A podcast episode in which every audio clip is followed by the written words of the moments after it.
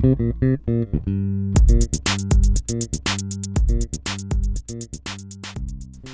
you target the minimum? Written by Scott Young, February 2019. Whenever you set a goal, create a new habit, or make some plan for your life, there's a few different ways you can go about it. The first way is to target the minimum output. So the idea here is that you focus on always doing at least a little bit so that overall you'll end up doing enough to make it count. Examples are meditating for 10 minutes a day, taking the stairs at work to get in shape, or learning a new word every day. The second way is to target the average output. Here, you focus on setting a goal that you don't always achieve, but if you reach it enough, you'll end up making a big difference. So, examples are writing a new blog post every week, reading two books a month, or going to the gym four times per week. A final way is to focus on the maximum output.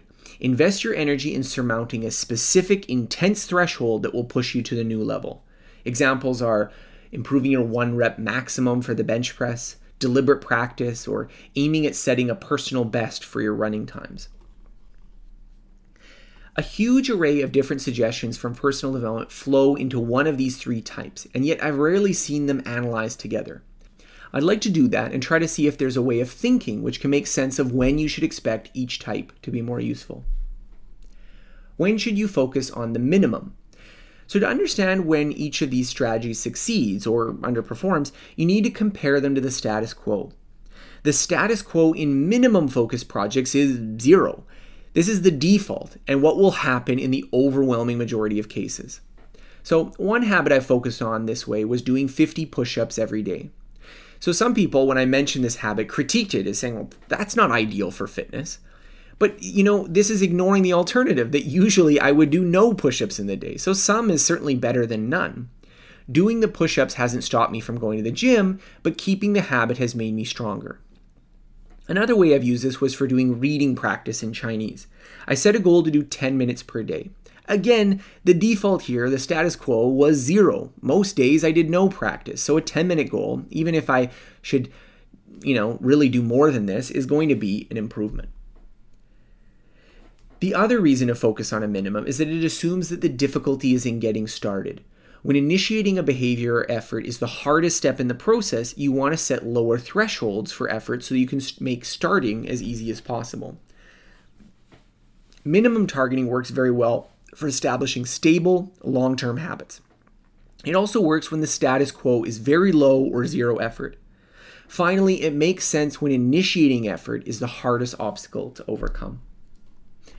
When should you target the average? In contrast to minimums, many goals are set by trying to provoke an average investment. The difference between this approach and a minimum isn't, however, strictly about how much effort you put in. Rather, it is how you frame the goal. Consider my year without English project. That goal used, as a minimum, not speaking any English. This was intense, but the focus was on not breaking the habit ever. Thus, it was a focus on the minimum output rather than on a goal of reaching a certain average amount of practice per day. Compare that to a goal to learn a language by putting in about 10 hours per week. Some weeks you'll do less, and others you may do more.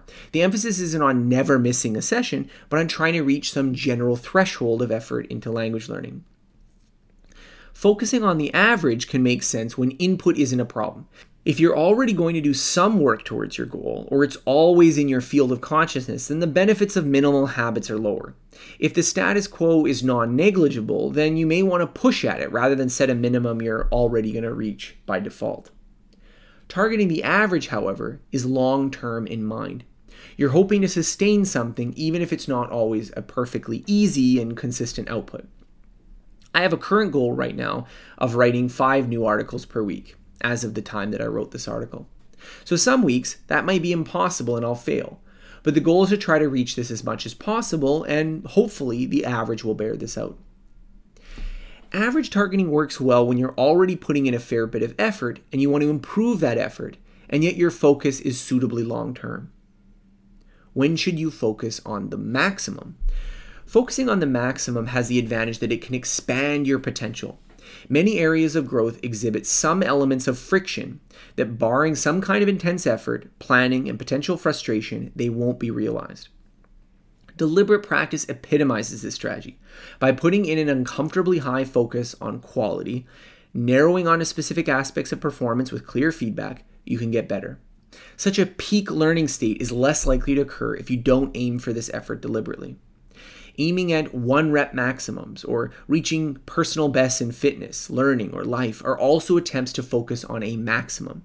They too are less likely to spontaneously come about without some conscious effort. Now, of course, the downside of focusing on reaching a maximum is that it often isn't sustainable. Bursts of high intensity rarely make for long term, stable habits. Therefore, those who engage in routine exercises of maximum targeting efforts often require continued obsession with performance.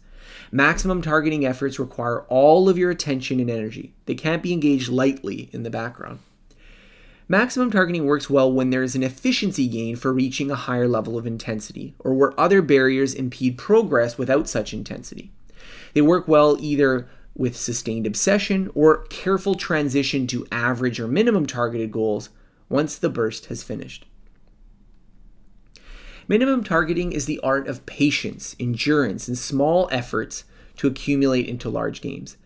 Average targeting is the strategy of continuing what you've been doing, but expecting more of yourself and continuing it for longer. Maximum targeting is a sprint which can climb over mountains, but can't be sustained perpetually. Thanks for listening to my podcast. If you're listening on Apple Podcasts or SoundCloud, please consider rating my show. It helps other people find it. For more episodes like this, please visit my website at scotthyoung.com. That's S C O T T H Y O U N G.com. Thank you.